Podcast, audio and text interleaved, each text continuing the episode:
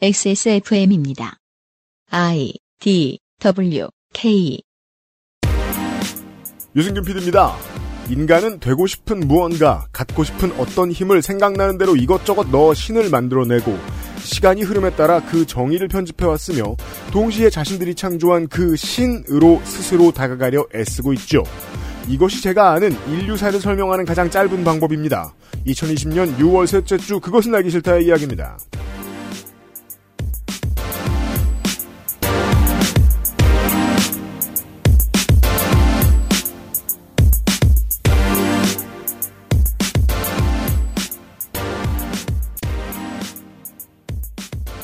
지구상의 청취자 여러분, 늘 위험한 한 주 한 주 잘 버티고 계십니다. 고생 많으십니다. 윤세민 에디터도 그렇고요. 네, 안녕하십니까. 윤세민입니다. 네, 교양 시간이에요. 대학생들의 방학을 맞아 어, 뭐, 방학 각자는 방학이죠. 실감이 안 나는.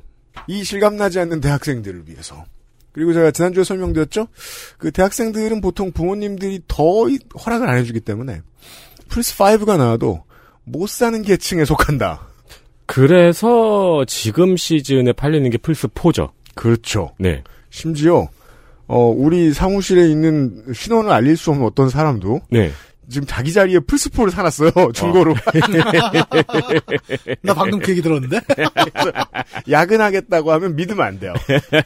요즘- 플스4 하다 가겠다. 이런 요즘 저기 뭐 지하철역이라든가 네. 이제 만나기 좋은 장소들 있잖아요. 네. 거기서 이제 누가 쇼핑백 들고 있으면 뒤에 가서 당근 당근 당근 그러면은 아 당근이세요? 네. 아무튼 어, 플스4로 이 짧은 시간에 음, 인류사를 돌아보는 방법에 대한 제언입니다. 이번 주는 네. 기대해 주십시오. 그것은 알기 싫다는 건강한 비움 친구 평산네이처 디메이트 액세스몰 프레그랜스 스토어 한의사가 제시하는 건강 솔루션 닥터라이즈 실천하는 사람들을 위한 노트북 한국 레노버에서 도와주고 있습니다. 건강기능식품 광고입니다. 식사 조절, 운동, 수분 섭취, 그리고 비움 친구 디메이트. 평산네이처.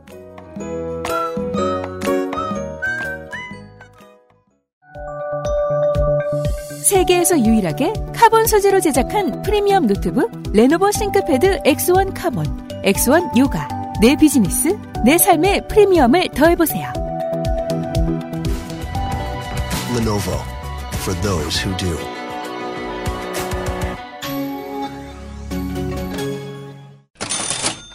네, 오랜만에 레노버 프로모션 소식입니다. 레노버는 안 그래도 잘 팔려서 저희가 따로 소식을 전해드리지 않았죠. 네, 그동안도 꾸준히 잘 팔렸습니다. 그렇습니다. 이번에는 할인율이 좀 커서 따로 소개를 드립니다. 네. 신제품 무려 20% 할인입니다. 음흠. 여기엔 X1 카본 요가 8세대, X1 카본 8세대랑 X1 요가 4세대일 텐데. 유면상 PD가 네. 이런 비싼 걸 지가 안 사봐서 네, 뭘 거예요? 아무튼 네. 저 X1 X1 시리즈들 네. 그렇습니다. 음. 어, 그리고 싱크패드 X13, T15 같은 모델들이 포함됩니다. 네. 재고 보유분 기존 제품의 경우에는 25% 할인입니다. 그렇습니다. 싱크패드 X390, T590 등 기존 제품이라고 칭하기 민망한 아주 좋은 제품들이 있습니다. 나온 지 얼마 안 됐다는 소리입니다. 네, 무시무시한 할인에 또 gamble이 추가되어 있습니다. 음. 추첨을 통해서 레노버 M10, M10이라고 말하겠죠, 보통 이런 건? 네. 태블릿을 증정합니다. 모두 50분에게 말이죠. 그렇습니다. 제법 확률이 높은 게임입니다. 저도 그렇게 생각합니다. 그리고 또 하나, 레노버 근데 이 확률을 내다보면서 안 사던 노트북을 살 것도 아니잖아요. 살 수도 있죠. 그러니까 필요 없는. 살 수도 있죠. 진짜? 네. 그러세요, 부자 여러분. 네, 그러라고 하는 늘 이벤트입니다. 고맙게 생각해요. 사실 우리의 판매량을 보고 있으면 매달 계속 새 노트북을 사는 사람이 있는 게 분명해요. 그 책꽂이에 꽂아놓고요. 잘 팔립니다. 오늘은 어떤 걸 쓰지? 이러면서 옷장을 뒤지듯이. 그리고 또 하나가 있습니다. 레노버 닷컴에 법인 스토어인 프로스토어가 있는데요. 네. 회사에서 근무하는 임직원 대상의 스토어입니다. 회사 이메일로 누구든지 가입이 가능한 스토어이고요.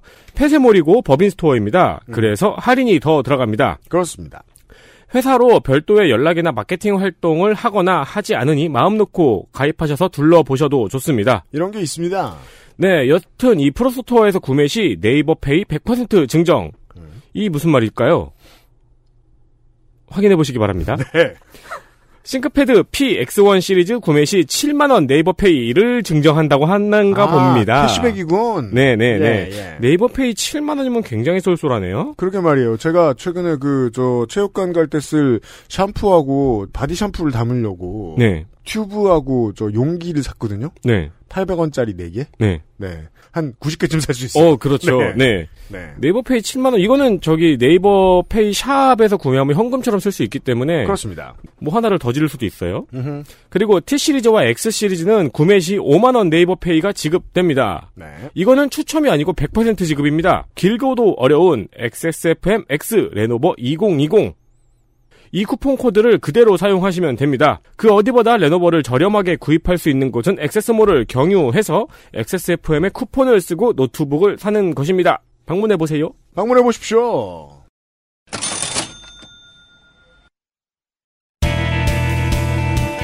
뉴스 라운드업 History in the making. 자, 이번 주 뉴스 roundup이 긴데 제가 떠들지 않으면 짧게도 할 수 있을 겁니다. 그럼 뉴스 roundup을 왜 하나요? 조금 떠들면. 미국 뉴멕시코주의 엘버커키 시에서 스페인 정복자의 동상을 철거하려는 인종차별 반대 시위대와 동상을 지키려는 지역 자경대가 충돌하는 과정에서 지역 자경대가 시위대에게 총격을 가한 사건이 발생했습니다. 네. 뉴멕시코 어찌된 일인지 지역 자경대라 불리는 사람들은 다 피부색이 동일합니다. 네. 네. 뉴멕시코주의 엘버커키 박물관 앞에 세워진 스페인 정복자 후안 드 오나테의 동상을 시위대가 사슬과 곡괭이로 철거하려고 했거든요. 음흠. 그러자 무장한 지역 자경단체가 이를 저지하려는 과정에서 일어난 일입니다. 그렇습니다. 경찰은 자경단이 시위대에게 폭력을 선동하고 있다는 보고가 있었다고 밝혔습니다. 음흠. 그리고 엘버커키 씨는 해당 동상을 철거했습니다. 소셜로 요새 요즘은 그 소셜 많이 뒤져보시는 분들은 이런 동영상 덜어 보시죠.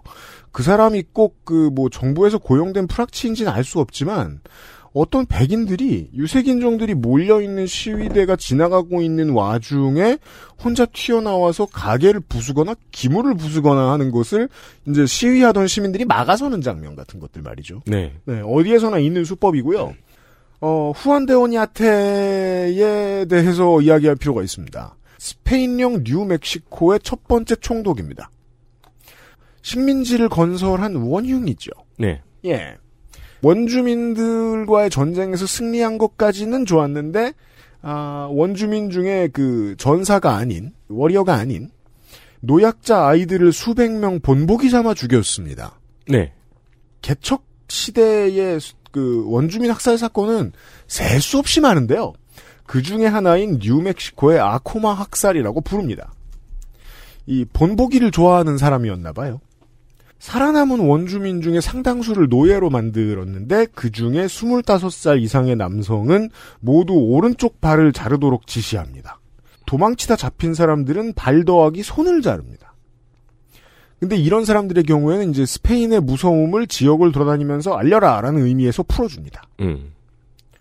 근데 본국에서 이런 걸 허락해 준 적이 없는 거예요. 네. 그래서 깜짝 놀랍니다. 필립 2세가 파면시킵니다. 그리고 다시 스페인으로 불러들여옵니다. 음. 뭐, 그 당시 사정은 잘 모르겠습니다만 아무리 생각해도 그냥 두면 죽을까봐 다시 데리고 온 걸로 보이는데, 네. 예. 98년도에도 이 사람의 동상이 훼손돼서 뉴스에 났던 적이 있습니다. 시민들이 이 사람이 이제 말 타고 있는 동상이 있어요. 오른발을 잘라간 거예요. 네. 예. 참, 그, 미국에서는 아직 이런 문제를 가지고, 저는 뭐, 물론 레딧의 사람들이 모든 미국민을 대표하지 않는다는 사실을 잘 알고 있습니다만, 제가 그 사람들, 그 나라 사람들 연애를 어떻게 다 알아요. 뭐, 폭스 보고, 워싱턴 포스트 보고, 아니면 심심하면 레딧도 보고 이러는 거지. 이게 옳은 행동인가 아닌가에 대한 논의를 활발히 하고 있어요. 제가 생각할 땐 좀 이상하거든요? 뭐 그냥 그럴 때가 됐다 생각하면 되는 거 아닌가? 음. 수백 년 만에 날이 완전히 밝고 역사 바로 세우기의 아침이 지금 곳곳에 도래하고 있습니다. 예, 이 엘버커키 시 아- 말고도 다른 지역에서도 지금 정복자, 스페인 정복자의 동상들이 철거되는 일이 있다고 합니다. 그렇습니다. 그 콩퀴스타도르라는 이름이 뭔가 명예와 용맹을 상징하는 것처럼 미국 서남부에서 불리던 시세가 이제 지나가고 있다는 얘기입니다. 그리고요. 미국의 상원 법사위원장을 맡고 있는 공화당의 린지 그레이엄 의원이 트럼프는 인종차별적이고 공격적이며 조 바이든은 신이 만든 최고로 선한 사람이라고 발언하는 동영상을 올렸습니다. 네. 정말 그렇게 말했고요. 워드 투 워드고요. 네. 그, 이 뉴스를 왜 말씀드리냐면은 지난주를 기점으로 이제 안 그래도 정해져 있긴 했지만 공식적으로 미국 공화당, 미국 민주당의 대선 후보가 정해졌습니다. 네. 네. 해당 영상은 지난 5월에 조직된 트럼프를 반대하는 공화당 투표자 모임인 RVAP에서 내보낸 선거운동 영상이었습니다. 그렇습니다. 린지 그레이엄 의원은 사실 트럼프의 최측근이기도 하고요. 그리고 북한과 중국에 대한 공격적인 발언으로 트럼프와 밈이 많이 만 아니 밈이래. 맘. 네. 비슷해? 비슷해? 제가 그저께 저 요파 씨 읽으면서 그 어머니 뻘이라고 써 있는 걸 어머니 삘이라고 읽었는데 그다시 틀리지 않더라고. 밈이 맞는 사람 대단히 잘 맞는 사람이죠. 네, 트럼프와 마음이 많이 맞는 사람이었기 때문에 미국에서는 파장이 더 큰 상황입니다. 그렇습니다. 그러니까 이 뉴스 말고는 사실 우리나라에서 망언으로 많이 뉴스가 나왔어요. 맞아요. 네. 네. 네오콘이에요. 네. 어, 뿐만 아니라 공화당의 민 롬니 상원의원과 콜린 파월 전 장관 등 공화당의 named들도 트럼프를 지지하지 않는다고 혹은 어, 조 바이든을 지지한다고 밝히고 있습니다. 대선 주자로 나왔었거나 잠룡으로 구분되는 인사들이 지금 트럼프에게서 떨어져 나가고 있는 것입니다. 네, 그리고 미국 대선에 영향을 줄 수 있는 두 권의 책이 출간될 예정입니다. 하나는 도널드 트럼프 대통령의 조카인 메리 트럼프가 쓴 너무 많고 절대 충분치 않다. 우리 가족은 어떻게 세상에서 가장 위험한 사람을 만들었나? 라는 책이고요. 또 하나는 존 볼턴 전 국가안보 보좌관이 쓴 그것이 일어난 방입니다. 네. 앞에 책은 아무래도 이 메리 트럼프의 경우에는 할 말들이 대충 다 소문이 나 있어요. 네. 보통 이제 트럼프의 개인적인 행실 문제를 많이 다룬대요. 그러니까 자신의 형이 알코올 중독자로 죽었을 때 이거를 방치했던 이야기를 한다고 하죠. 근데 그 점에 있어서는 트럼프에게도 트럼프의 순애들에게도 지금의 선거팀에게도 그다지 위협이 되지 않을 것이 그런 타격은 이미 지난번 대선 때 엄청 많이 맞고 네. 건재했거든요. 대부분의 경우 우파 후보들은 도덕적 문제에서는 상당히 자유롭습니다. 그건 어느 나라 가나 다 마찬가지예요. 그건 무섭지 않아요. 다만 볼턴이 할 말은 뭔지 몰라서 겁납니다. 네, 겁이 났는지 트럼프는 볼턴이 책을 출간하는 것은 불법이라고 펄쩍 뛰었습니다. 그렇습니다. 또 한 번 역사 이야기. 64년도에 대선이 있었습니다. 미국에서. 어, 린든 존슨과 베리 골드워터의 대결이었습니다. 린든 존슨은 JFK가 살해당하고 암살당하고 그 대통령직을 이어받았던 사람이죠. 네. 이 사람의 재선 도전이었습니다. 인권 탄압이냐 확장이냐의 갈림길 같은 선거였어요. 이게 이제 민권법이 민주당 정권으로 인해서 들어오고 이제 투표권과 이민자법을 재정비합니다. 린든 존슨이 나중에 재선이 된 다음에 그런 일을 할 린든 존슨이냐 아니면 그 베리 골드워터는 뉴딜 정책에 대한 반대의 상징 같은 사람이었어요. 뉴딜 정책의 영향하에 60년대 미국 경제도 이어지고 있었기 때문에 네. 그리고 민권법 반대에도 핵심적인 인물들 중 한 명이었습니다. 그 흑백 분리를 지지했어요. 그런 두 사람 간의 싸움이었는데 공화당 관계자인 척하는 민주당의 TV 광고가 하나 나옵니다. 한 공화당원의 고백이라는 제목의 광고예요. 광고 내용이 골, 어떤 그 젊은 사람이 나와요. 실제로는 뭐 배우죠. 배우인데 자기가 이제 공화당원인데 골드워터는 논란이 많은 견해를 좀 가지고 있고 KKK가 지지하는 후보다. 음. 그런 후보가 당선이 돼서 공격적으로 굴었을 때 소련하고 핵전쟁이 나면 어떡하냐. 네. 나는 린든 존슨을 찍을 거다. 뭐 이런 내용의 TV 광고예요. 근데 이제 요런 기법이 처음 나왔는지 그때 매우 신선했나 봐요. 이 아이디어가 올해 확장됐다고 지금 미국의 정치평론가들이 평가하는 것이 바로 그 RVAT입니다. 아, 트럼프 안 찍는 공화당 투표인이죠. 음. 근데 이 그 vote against가 우리말로 정확히 표현하기가 좀 어려워서 트럼프가 낙선되도록 투표권을 행사하는이 좀 정확한 표현이겠지만 너무 너절하게 길죠. 네. 네. 우리나라 언론에서 이제 번역하기가 애매해가지고 트럼프 반대 투표자 모임 막 이런 식으로도 해석하고 그러더라고요. 아 대충 다른 글씨를 다 빼놓으니까 사람들이 그냥 찰떡같이 이해할 수 있네요. 네. 트럼프 반대 투표자 모임. 맞네요, 네. 맞네요. 왜냐하면 꼭 뭐 바이든을 찍는지 알 수 없으니까. 아무튼 그 단체는 지금 그 천만 달러를 모으겠다는 목표를 세우고 지금 시작을 했는데 돈을 많이 모았나 봐요. 무려 지난주부터 공언한 대로 폭스뉴스의 광고를 시작을 했습니다. 네. 하고 놀랍다 생각해보니까 당연한 거예요. 아니, 이 단체가 뜻을 이루려면 폭스뉴스의 광고를 해야 돼요. 그렇죠. CNN 안 볼 테니까 네. 트럼프 지지자들은 그렇고요. 일본 얘기입니다. 네, 일본에서는 아베 총리에 대한 정치적 악재가 잇따르고 있습니다. 공직선거법 위반 혐의로 수사를 받고 있는 가와이 안리 참의원과 그의 남편인 가와이 가스유키 전 법무상이 자민당을 탈당하기로 했습니다. 이 내용을 설명을 드리자면요. 가와이 가스유키 전 법무상은 자민당 7선의 중의원으로 아베 총리의 측근입니다. 작년 9월에 법무상에 임명이 됐는데 임명되고 2개월 후에 아내의 불법 선거 운동 보도가 나오자 바로 사임했습니다. 부인인 가와이 안리 의원의 경우에는 불법 선거 운동이 지금 비서에게 유죄가 선고가 됐어요. 그렇죠. 그래서 역시 가와이 안리 의원에게도 유죄가 선고되어 의원직을 상실할 가능성이 커지고 있습니다. 맞습니다. 어, 그리고 가와이 전 법무 대신도 불법 선거 운동을 함께 공모했다는 혐의도 수사 중입니다. 네. 또 아베한테는 모리토모 학원 스캔들이 있죠? 뭐 그 외에도 많지만 있습니다. 네. 사건의 과정 중에 재무성이 공문서를 조작한 것이 밝혀져서 논란이 되었죠. 네. 그리고 재무성의 공무원이 상부의 지시로 공문서를 조작했다는 메모를 남기고 자살하는 일이 있었습니다. 그렇습니다.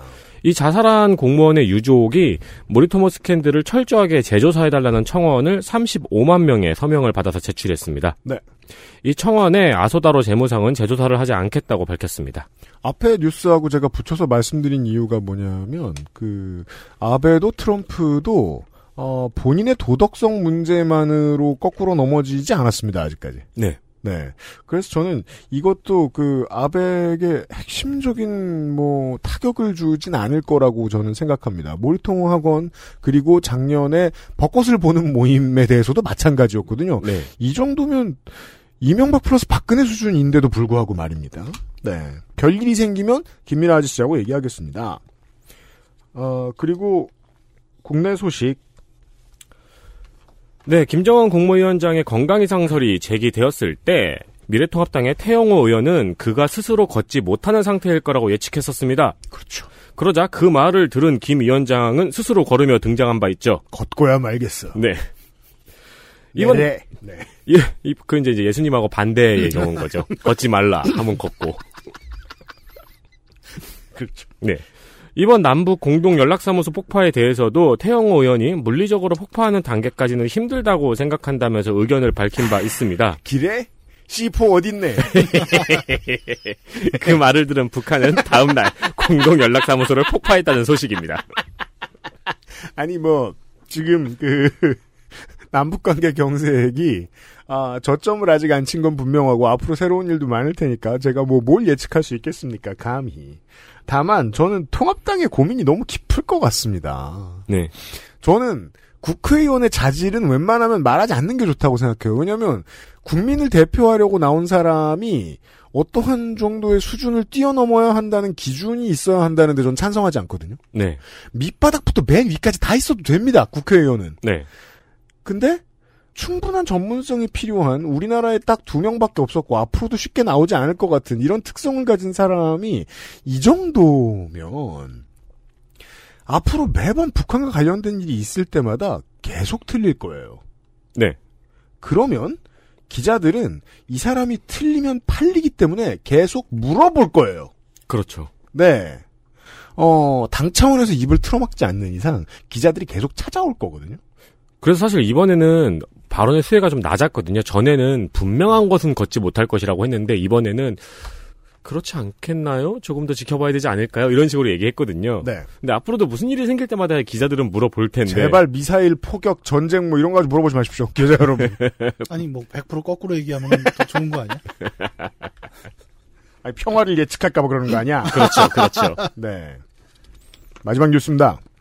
이천의 물류창고 공사 현장의 화재로 38명의 노동자가 사망했고 10명이 다쳤습니다.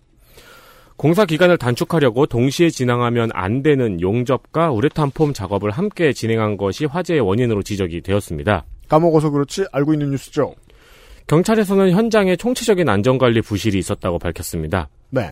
이 해당 사고 현장은 한 익스프레스의 물류센터를 짓는 현장이었고 시공사는 주식회사 건우였습니다. 음흠. 정부에서는 사건에 대한 후속 조치로 산업안전보건 조치를 위반한 사업주에게 징벌적 손해배상을 부과하는 방안을 추진하고 있습니다. 그렇습니다. 그리고 적정 공사기간의 산정을 의무화해서 무리하게 공사기간을 단축하지 못하도록 하는 법안도 추진할 예정입니다. 네.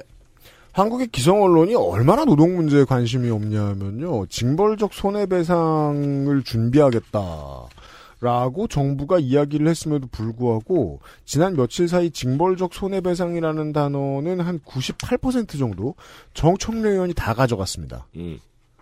어, 그 뉴스는 그렇게나 많이 받아 적었습니다. 그러니까 뭐 한 49대 1쯤 된다고 보시면 될 것 같습니다. 거의 안 받아 적었어요. 네. 정부 안은. 어, 정부 안은 그래서 제가 소개해 드립니다.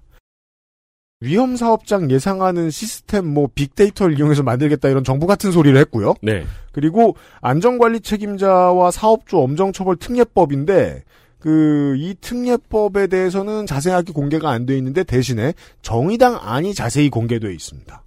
그 왜냐면은 정의당이 이번에 이 법안을 넣어야 했던 이유가 노회찬 전 의원의 마지막 작품들 중 하나인 기업살인법이 20대에서 그냥 묻혔거든요. 다시 냈습니다. 아, 노동계의 수거는 징역 하한선입니다. 중대재해 시 책임자에게 3년 이상의 징역이라는 게 이제 정의당 안인데 저는 더 높이 부르길 바랬습니다. 왜냐하면 여기서 깎일 가능성이 높은데 깎이면 집유거든요. 네. 네. 어, 벌금은 5천만 원 이상 이런 하한선을 두고 있어요. 여튼 이런 얘기를 들을 때마다 여전히 뭐 그 딴 생각이 드는 분들도 많이 계실 겁니다. 어, 얼마든지 있을 수 있어요. 근데요, 이게 그 데이터를 들어보시면 생각이 바뀌실 게 직원이 죽었을 때 산안법 관련 책임자 처벌은요, 자료를 뒤져보면 현재까지의 평균 벌금이 자연인 420만 원, 법인 448만 원입니다. 가식을 떨고 싶으면 무죄를 하든가. 그러니까 죄가 있다고 판결해놓고 형이 이게 속 터지게 뭡니까? 예. 아, 입법부도 행정부도 움직임을 보이고 있습니다. 공사기간 하루 단축할 때 절약하는 금액이 몇 천만 원에서 몇 억까지 올라가는데 벌금이 요 정도면 단축하고 빨리 공사하는 게 낫죠. 네, 공사를 단축하지 못하도록 하려는 것도 움직임 중의 하나입니다. 네. 네. 뉴스 roundup이었습니다. XSFM입니다. 한의사 장승현입니다. 오랫동안 한의원을 운영하면서 가격 부담을 느끼는 분들을 많이 만났습니다. 제 연구 결과를 더 많은 분께 부담 없이 전해드릴 방법은 없을까? 그 고민으로 저는 닥터라이즈를 만들었습니다. 오랜 진료 경험의 노하우로 직접 개발한 닥터라이즈. 남녀노소 모두에게 자신 있게 권합니다. 한의사가 제시한 건강 솔루션 닥터라이즈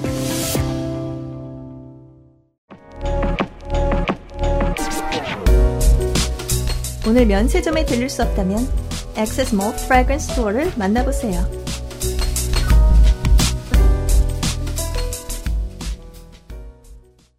건강기능식품 광고입니다. 탄수화물이 지방으로 합성되는 것을 억제하는 가르시니아 캄보지아 추출물 HCA. 풍부한 양의 HCA가 함유된 당신의 새로운 비움 친구 디메이트를 만나보세요. 이번만큼은 제대로 마음먹은 당신. 운동과 수분 섭취를 잊지 않으셨다면 건강한 비움 친구 디메이트가 도움을 드릴 수 있습니다. 식사 조절, 운동, 수분 섭취, 그리고 비움 친구 디메이트. 평산네이처.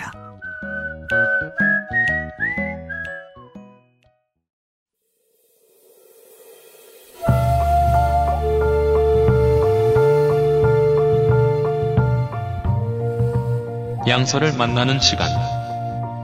학회 문학관.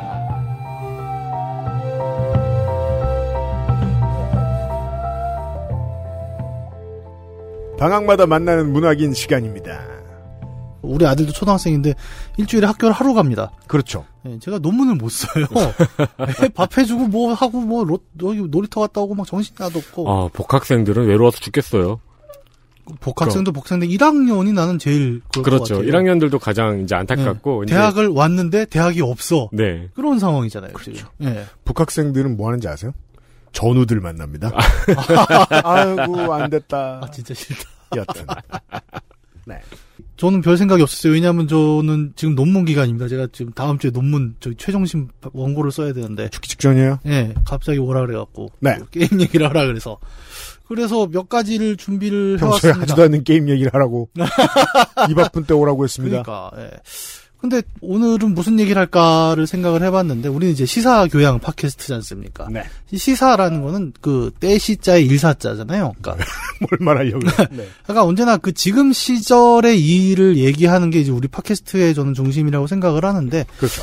근데 지금 이 순간의 얘기를 하기 위해서 항상 필요한 게 지금 이 순간의 어떤 정세 정보만은 아니다. 네. 그래서 조금 시간을 여유를 두고 그러니까 우리가 보통 이럴 때면 이제 과거 얘기를 많이 하잖아요. 네. 그렇죠. 어, 비슷한 사건이 과거에 몇 년도에 뭐가 있었고 이런 이런 얘기를 하는데 가끔은 좀 더 먼 미래 얘기를 하는 것도 하나의 방법이라는 생각은 들어요. 아, 그럼요. 예.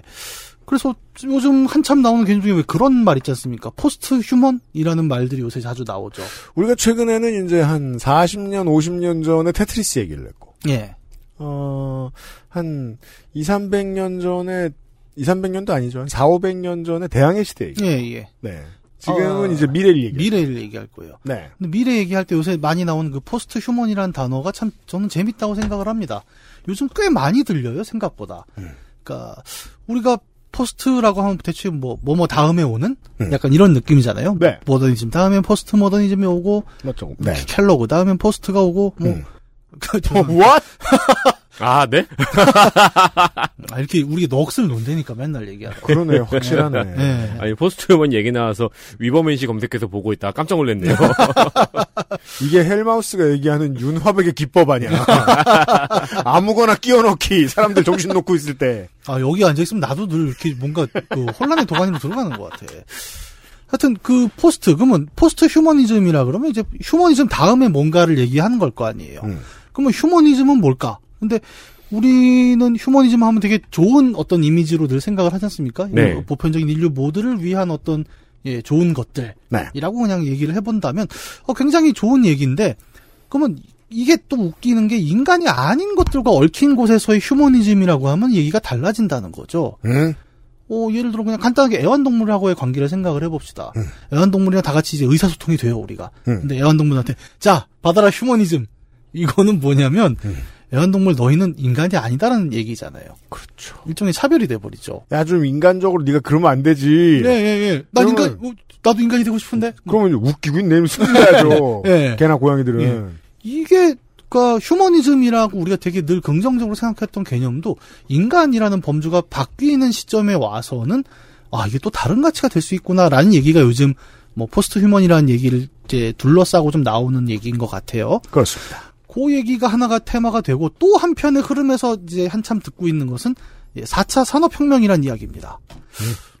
이 용어는 낡았다고 생각해요, 저는. 예, 특히 몇 번의 총선과 대선을 거치고 나면 너덜너덜해집니다. 네. 어, 그죠. 그 지난번 대선 이후로 이제 썩어서 아무도 안 찾아요, 잘. 네, 네. 4차가 4자가 됐죠, 거의. 음. 뭐, 근데 이런 용어들이 낡는 건 하루 이틀의 문제도 아니죠. 뭐 저는 대표적으로 생각하는 게 그, 웹 2.0이라는 단어거든요. 그게 뭐였지? 이게, 그 기억나실 거예요. 굉장히 유행했습니다. 네. 뭐 앞으로 웹은 다 웹 2.0이 될 거다. 그리고 2.0이 보편화되니까 사람들 몇 명은 또 치고 나오죠. 야, 웹 3.0이 있다. 4.0이 있다. 뭐 이런 얘기 합니다. 근데 비슷한 맥락으로 4차 산업혁명이란 말도 저는 되게 낡아갔다고 생각을 하고, 한 5년쯤 전인가 6년쯤 전에 저 조선일보에서 민주주의 4.0 이런 거. 예, 예, 그 4.0막 그거 엄청 뭐야, 했단 그게? 말이죠. 예. 이제 점점 이렇게 낡아가는 말인데, 어, 요 말도 이제 되게 미래적이잖아요? 사실 그 지향하는 바 자체는. 음. 이거를 뭐 정확하게 정리하기는 어렵겠지만, 대체로 모이는 개념들 종합해 보면 아마 요렇게 좀 표현이 가능할 것 같습니다. 인공지능에 의해서 우리가 기존에 알던 자동화라는 수준을 넘어서, 단순 처리를 넘어서, 네. 기계가 스스로 뭔가 생각해내고 만들어내는 것이라고 대충 아마 요약은 가능할 거예요. 아, 그러네요. 총선 때 나왔던 4차 산업혁명 어쩌고를 짓겠다는 공약은 사실 뜯어보면은 예. 인공지능, 빅데이터, 드론이었어요. 네, 네, 다 그렇잖아요. 네. 그러니까 그런 것들이 총체적으로 모여서 만드는 뭔가를 이제 4차 산업혁명이라고 우리가 미래지향적으로 부르는 것 같은데, 뭐, 대표적인 구현 사례가 독일에서 있었던 그 아디다스가 선보였던 스피드 팩토리 같은 경우였죠. 네. 사람 없이 자기가 재료도 수급해 오고, 뭐, 알아서 만들어내고, 근데 네. 결국 망했죠. 망했어. 이게 네. 그 당시에는 대학생들한테 무슨 성공 사례를 엄청 이야기를 예, 했었는데 예. 그러니까 마치 21세기의 코카콜라 같은 사례였어요. 네. 경영학과에서는. 네. 근데 그래서 이제 그, 어, 이제 미래 reshoring의 대표 사례라고 또 칭찬도 많이 했었습니다. 왜냐면은 스피드 팩토리의 개념이 완성이 되면 굳이 먼 나라에 가서 공장을 지을 필요가 없다. 그래서 독일 본사 근처에 하나, 미국에 하나 이렇게 지었다가 다 망했잖아요. 어, 허겁지겁 중국으로 되돌아왔죠. 예. 네. 아, 그러니까 요런 사례를 보면 그러니까 우리가 아, 지향하고 있는 미래와 거기 도달한 현재는 또 갭이 있구나라는 생각도 좀 드러나는 것 같습니다. 네. 어, 두 가지 얘기를 드렸잖아요. 포스트 휴먼이란 얘기를 앞에서 드렸고 4차 산업혁명이란 얘기를 드렸습니다. 그렇죠. 요런 걸 좀 엮어보면 이제 우리가 생각하는 미래가 어디 있는지를 살짝 맛볼 수 있을 것 같아요. 인공지능에 의해서 나타나는 인간이 아닌 무언가라는 교집합이 좀 보이지 않습니까? 빅스비라든가 예. 알렉사라든가 음. 어느 순간부터 우리는 되게 웃긴 게 기계한테 사람한테 말하듯 말하고 있거든요. 이 미래가 안 올 줄 알았어요. 예. 음. 그러다가 이상한 답하면은 게시판에 올리고 사람들 뭐라고 재밌더라고요. 사람들 이거 봐 얘가 뭐라 그랬는지 알아? 예. 아니 저도 이게 되게 재밌는 게 저는 요새 아까 논문 쓰고 있다 그랬잖아요. 그럼 인터뷰를 다 한단 말입니다.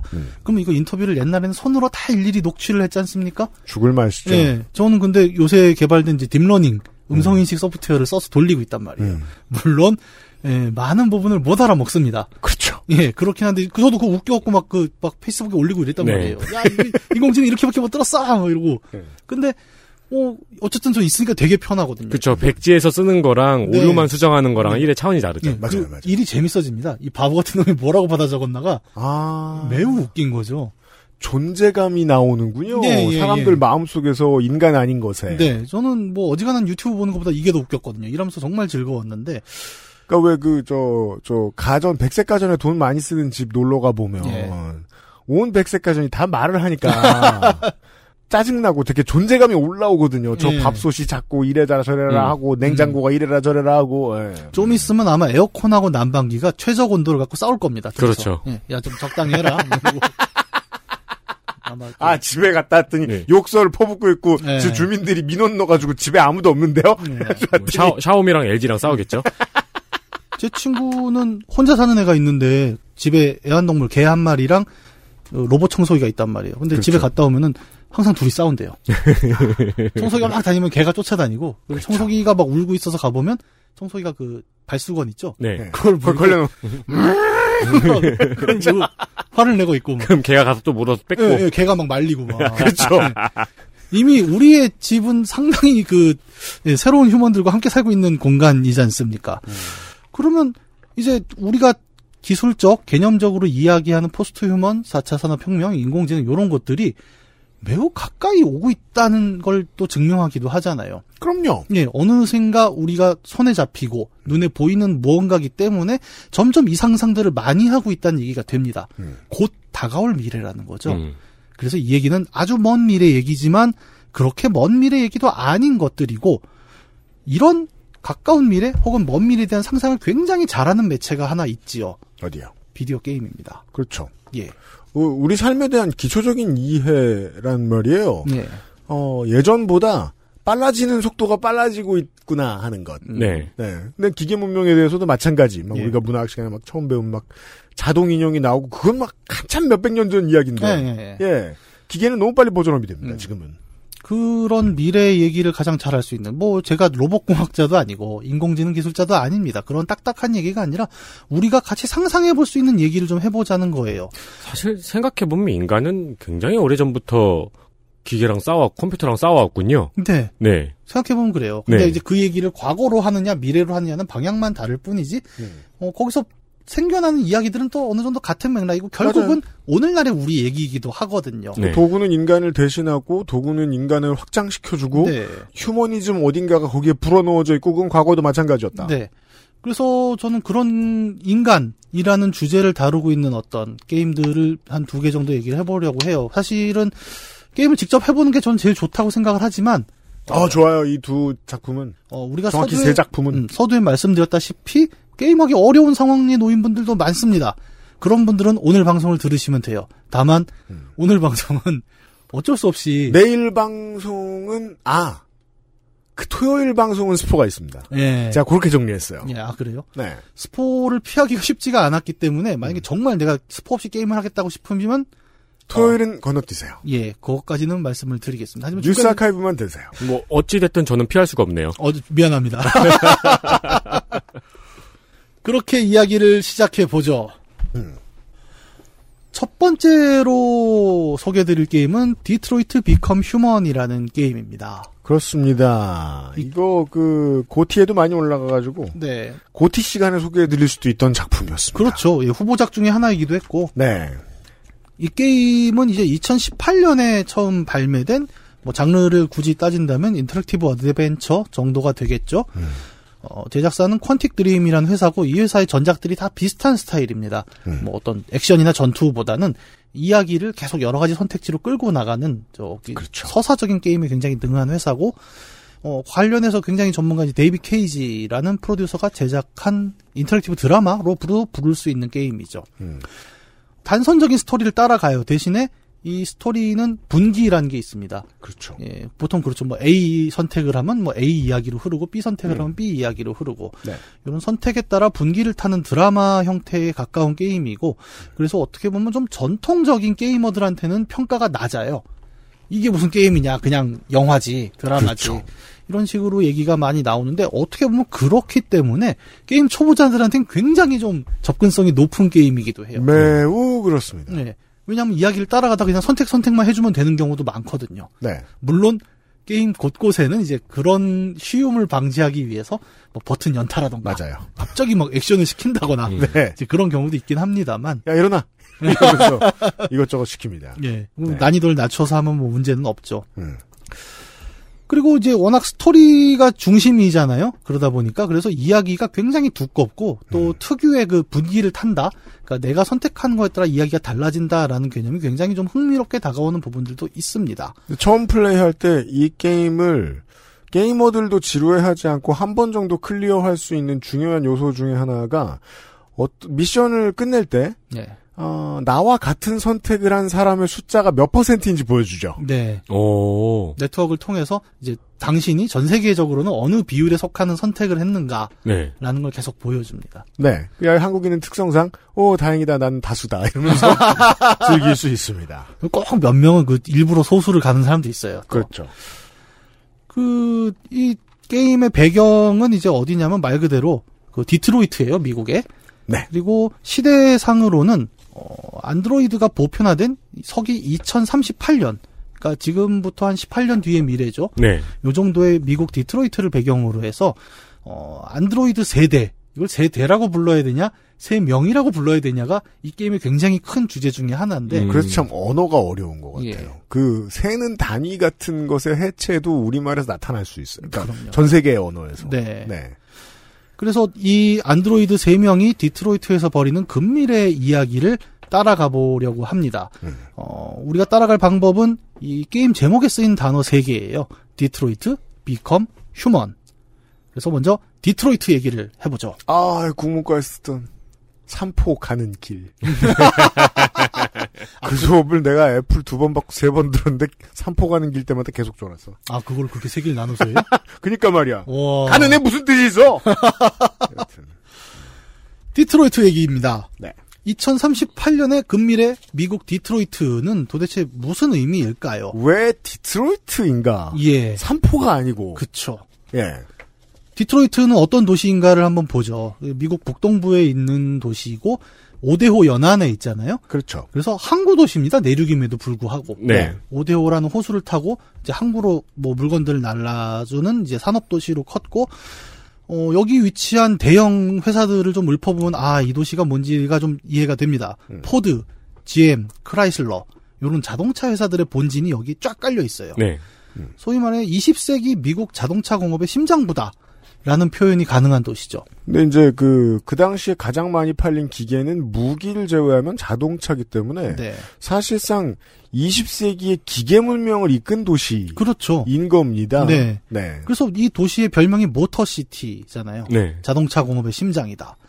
요 말을 조금 더 문화적으로 접근을 해보면 이제 방금 말씀하신 대로 어떤 2차 대전 이후 미국이 가져온 20세기 황금기 의 대표하는 도시라고 불러도 아마 과언이 아닐 거예요. 그렇죠. 왜냐하면 2차 대전 동안에는 뭐 그 잘 나가는 나라도 이제 철이 필요하니까 무기를 쓰느라 다 전장으로 철이 넘어가다가 예. 전쟁이 끝나고 나니까 철이란 철은 다 자동차 공장으로 갑니다. 예. 전후에 부흥기를 타고 이제 엄청난 산업 붐이 일어날 때 그 중심에 자동차라는 게 있었단 말이죠. 그때 나왔던 자동차들 디자인들 보면 끝내주잖아요. 말도 안 되지 않습니까? 네. 지금도 사람들이 classic car 뭐 로망 찍으라면 다 그 시대의 그렇죠. 차들을 이야기를 그리고 하는 이제 거고. 미국의 황금기이기도 하고 네. 디트로이트의 황금기이기도 했죠. 그렇습니다. 네.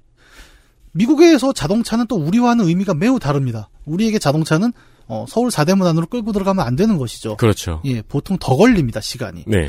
근데 이제 미국 같은 경우는 뭐 대도시 몇몇 곳을 빼면은 워낙 땅이 넓고 그 문화 자체가 뭐 가게도 그렇고 뭐 네. 상점도 그렇고 자동차를 타고 가는 것이 매우 당연하게 여겨지는 문화였단 그러니까 말이죠. 뭐 미국 영화 같은 드라마 같은 걸 보면 아무리 가난한 집도 네. 다 쓰러져 가는 자동차 한 대는 있어야 되는 상황이죠. 예, 예. 안 그러면 뭔가- 장도 못 보고. 예, 자동차가 낡긴 했는데 엄청 커다란 자동차들. 네. 그게 좀 좋은 점이긴 좋은 점인 게 한국인들은 한국에 산 한국인들은 아무리 그래도 20대는 꺾여야 차 키를 처음 받아본단 말이에요. 네. 네. 자기가 일 때문에 뭐 내가 자동차과 나온 사람이다. 그런 게 아닌 이상은 다 걸어서 다니니까 네. 웬만하면 버스 다 뚫려 있고 네. 택시도 싸고 이래서 어릴 때 조깅의 필요성을 몸이 절감하지 않아요.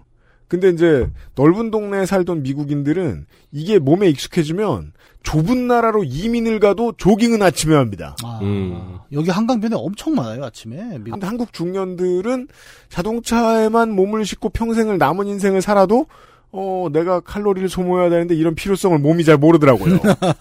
이건 중요한 얘기는 아닙니다. 네. 다만 미국의 문명 혹은 땅 넓은 나라의 문명 어찌 보면 뭐 인류 모두의 문명은 자동차가 발전시켰습니다. 그 시절에는. 예. 네. 땅이 넓은 것도 넓은 거지만 미국이 갖고 있는 어떤 풍요로움도 한 몫을 한 게 이제 기름값이 엄청 싸다는 거죠. 음. 당시 이제 20세기 초반에까지만 해도 기름값이 엄청 쌌잖아요. 미국에서는. 네. 그러니까 뭐 너도 나도 그냥 쉽게 자동차 타고 다녔고 또 그 당시 자동차들은 이제 연비라는 개념도 없었어요. 그냥 배기량이 어마어마하죠. 예, 말도 안 되는 거대한 네. 차들을 막 끌고 다녔단 말이죠. 기름값이 싸니까. 음. 뭐 여담이지만 또 미국에서는 오디오북이 한국보다 굉장히 발전했지 않습니까? 그렇죠. 그 배경으로 또 많은 학자들이 어, 자동차 문화를 꼽기도 합니다. 그렇죠.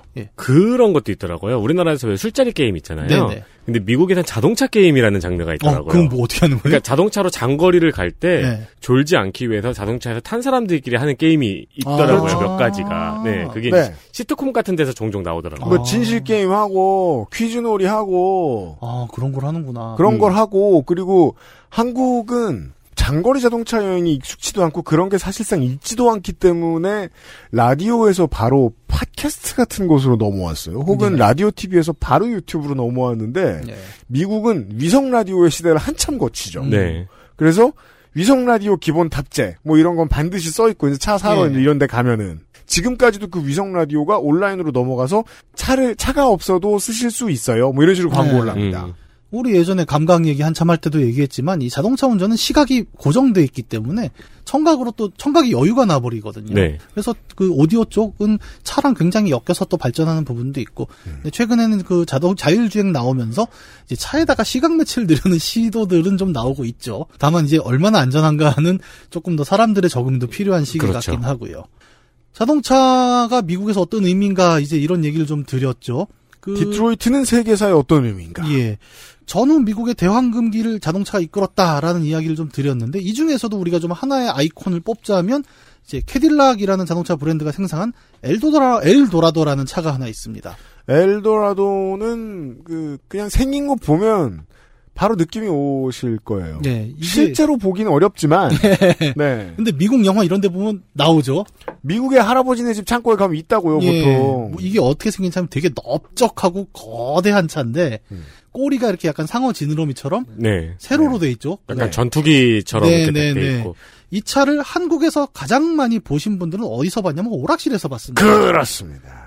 Cadillac and Dinosaur라는 게임이 있어요. 네. 네. 이 어처구니 없게 캐딜락 자동차와 공룡이 나오는 게임인데 그렇죠. 예, 아마 그 노란 모자 쓰고 있는 그 호리호리야 하는 보통. 아저씨라고 하면 보통 이제 되게 오랫동안 플레이 안 하고 있다가 그 말을 듣자마자 생각났어. 생각나죠. 그 게임 이제 이렇게 아마 막 기억이 나실 거예요. 그 게임의 2스테이지인가 3스테이지를 가면 뜬금없이 캐딜락이 나오죠. 예, 캐- 캐딜락이 나와서 매드맥스의 부하들 같은 애들을 막 치고 다닙니다. 네. 어, 이 게임도 얘기할 수 있는 게 굉장히 많죠, 사실은.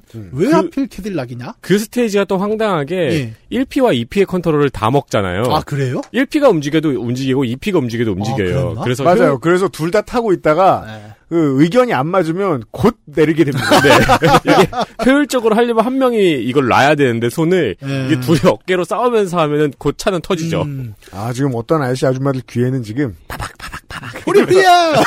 그 글자로 smack smack smack 머릿속에 지나가고 계세요. 네, 아니, 뭐, 이, 이 게임 얘기를 하려는 건 아니었습니다. 그건 그래요. 네.